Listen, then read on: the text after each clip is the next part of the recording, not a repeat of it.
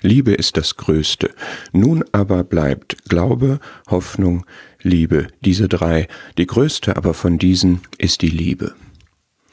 Was ist wirklich wichtig? Diese Frage steht jetzt im Raum. Am Ende von 1. Korinther 13 stehen die drei Tugenden des christlichen Glaubens auf dem Siegertreppchen.